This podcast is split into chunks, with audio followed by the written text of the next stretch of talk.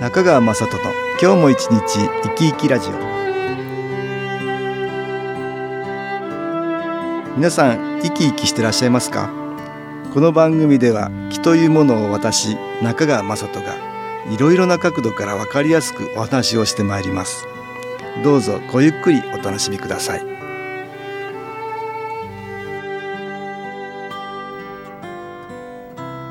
中川雅人の今日も一日生き生きラジオ。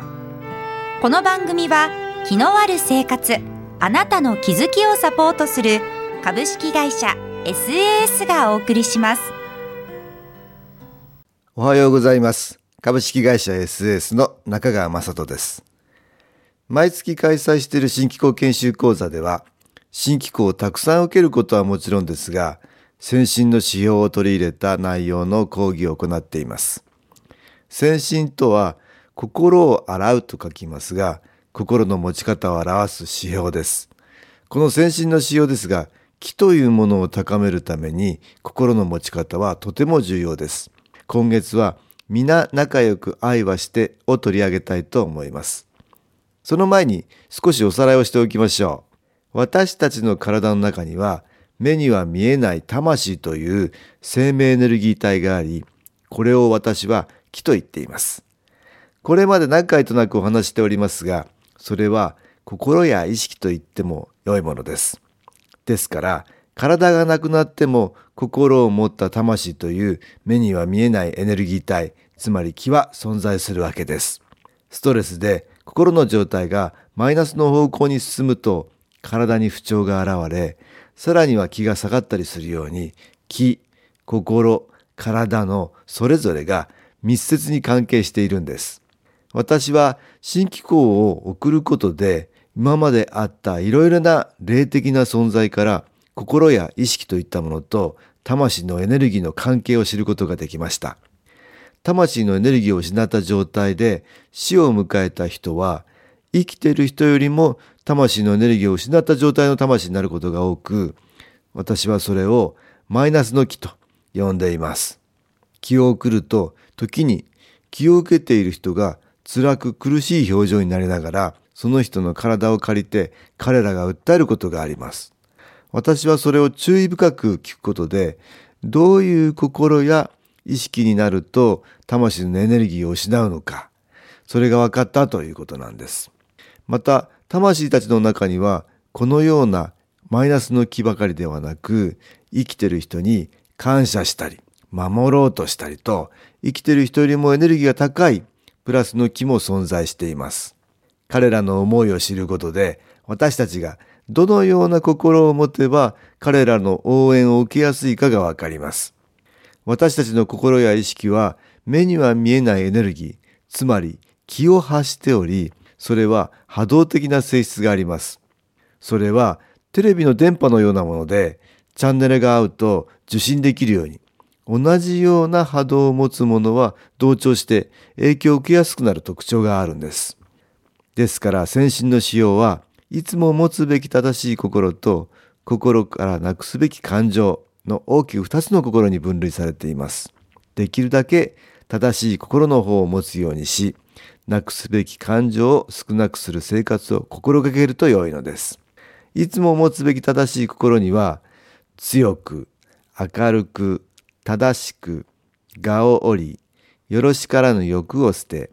皆仲良く愛はして、感謝の生活をするという心の持ち方を挙げています。一方、心からなくすべき感情には、憎しみ、妬み、そねみ、羨み、呪い、怒り、不平不満疑い迷い心配心咎めの心せかせかする心イライラする心を挙げています。今日はいつも持つべき正しい心の皆仲良く愛はしてについて詳しく説明しようということなんです。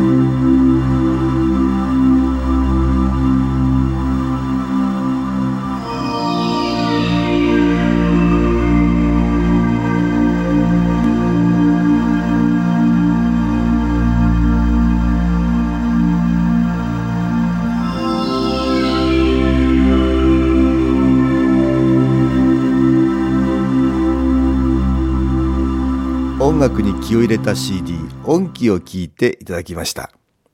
この宇宙に存在するものは全てが意味のあるものであり意味があるから存在していると言えます。つまりそれは私たちにとってどんなに不都合なものであってもその存在理由がわからないものであったとしてもそこから貴重な学びが得られるようになっているということなんです。特に私たち人間は他のものや動植物に比べ周りに与える影響が大きいと言えますから一人一人が大切な存在なんだと言えます。そのような意味のあるものが他を尊重し合うということは人も動物もさらには植物もつまり地球上のすべての存在が仲良く愛はするということに他なりません。人間は自分たちのエゴを拡大させ快適な生活を追い求めてきた結果他の動植物の生存を脅かし地球環境を著しく破壊してきました。世界の国々が経済発展を優先してきたために排出される炭酸ガスの増大によりあちらこちらで地球温暖化による異常気象の被害が出ています。また日本では原子力発電所の事故により大気や海に大量の放射性物質をまき散らしてしまいました。でも大きな問題に直面することで気がつき大きく変われるということがあるもんですこのような環境問題を突きつけられて私たちは人間も動物も植物も皆仲良く愛話するということを学ばなければならない大事な時期に差し掛かっていると思うんです。人類は過去に数々の争いを繰り返してきました。動物や植物の命を奪うだけではなく、同じ人間同士で命の奪い合いをしてきたということです。そしてそれは終わることなく今もなお続いています。体を失っても私たちには心を持った気のエネルギー、魂というものが存在しますから、奪われた命は強い悲しみや恨みの気持ちを持ったままマイナスの気となって地球上に存在し続けます。それが今を生きる私たちにいろいろな角度から悪影響を与えているんです。今の日本には戦争はありません。戦争という強力なマイナスの気を発生させる出来事はなくなりました。ですが、同じように人の心を傷つけるマイナスの気につながる出来事は多くなっています。例えば、誹謗中傷やいじめ、遺産相続による兄弟喧嘩だとか、離婚問題にまで発展する風喧嘩などなど、体を傷つけない争い事や紛争、つまり小さなマイナスの気がたくさん吹き出していて、すべての総量を考えるととても大きなマイナスの気になっているようです。私たちは皆いろいろな気の影響を受けてしまいます。私たちの魂はまだまだどこかに曇りがあるので、そこに同調して影響を与えるマイナスの気が必ずあるんです。ですから、マイナスの気の影響を受けていない人はいないということなんです。マイナスの気というものは、心に余裕のある時にはその影響を受けませんが、自分自身の気のエネルギーが心的要因なので低下し、余裕がなくなると極端にその影響を受けてしまうもんです。例えば、争いで亡くなった人の中には、今度は勝ちたいと思っている人もいます。そのような人のマイナスの気の影響を受けると、すぐにカーッとなって、争い事が好きになったり、憎しみや恨みを持っている人の影響を受けると、些細なことでも疑わずにはいられなくなり、いろいろなことが許せなくなったり、恨みを持ちたくなってしまうんです。もう少しお話をすれば、例えば恨むということについて考えてみると、いろいろと思い返しているうちに恨みが募るというように、だんだん恨みの感情がエスカレートしてくるもんです。最初はそうでもなかった恨みの感情が次第に募るのは、もともとの自分の感情にマイナスの気の影響を徐々に受けているからに他なりません。また、売り言葉に買い言葉という言葉がありますが、喧嘩になる時には相手の言葉に自分のマイナス感情のスイッチが入ってしまい、大喧嘩になるもんです。さらには自分にとってとても嫌な人がいたとします。誰の目にもマイナスな人かもしれませんが、その人にとても反応してしまうということは、自分の中にマイナスの言葉に同調するマイナスの気、つまり何かしらのマイナス要因を持っていたということになります。ただ普段は隠れていて意識もしないところにあるんですが気がつかないだけと考えられます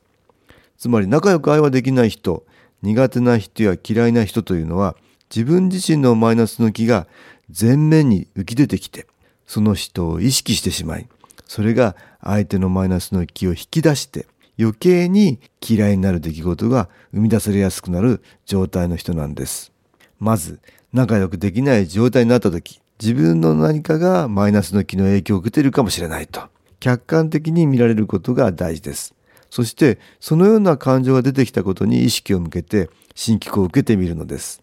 なぜ不必要なマイナスの感情に引っ張られるのかということ、過去に似たような体験はなかったか、自分ばかりではなく兄弟やお父さんお母さんにもそのような気持ちがあったかもしれませんし先祖からそのような気持ちが続いていることもあります。そのようにして気を受けるうちに次第に新機構の光が浸透してそんなにも気にならなくなるんです。そうやって新機構を受け自分自身を変えていけると自分もマイナスの影響を受けているんだから他を認められる。他の人に対しても寛大な気持ちでいられるようになるんです。株式会社 SS は東京をはじめ札幌名古屋大阪福岡熊本沖縄と全国7カ所で営業しています。私は各地で無料体験会を開催しています。7月12日土曜日には東京池袋にある私どものセンターで開催します。中川雅人の気の話と気の体験と題して開催する無料体験会です。新気候というこの気候に興味のある方はぜひご参加ください。ちょっと気候を体験してみたいという方体の調子が悪い方ストレスの多い方運が良くないという方気が出せるようになる研修講座に興味のある方自分自身の気を変えるといろいろなことが変わります。そのきっかけにしていただけると幸いです。7月12日土曜日午後1時から4時までです。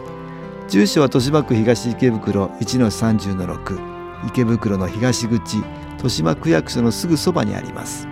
電話は東京03-3980-8328 3980-8328です。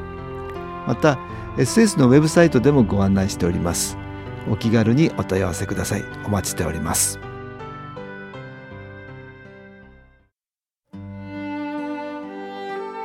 いかがでしたでしょうか？この番組はポッドキャスティングでパソコンからいつでも聞くことができます。SAS のウェブサイト www. 新機構 .com 新機構は SHINKIKO または FM 西東京のページからどうぞ中川雅人の今日も一日生き生きラジオこの番組は気のある生活あなたの気づきをサポートする株式会社 SAS がお送りしました。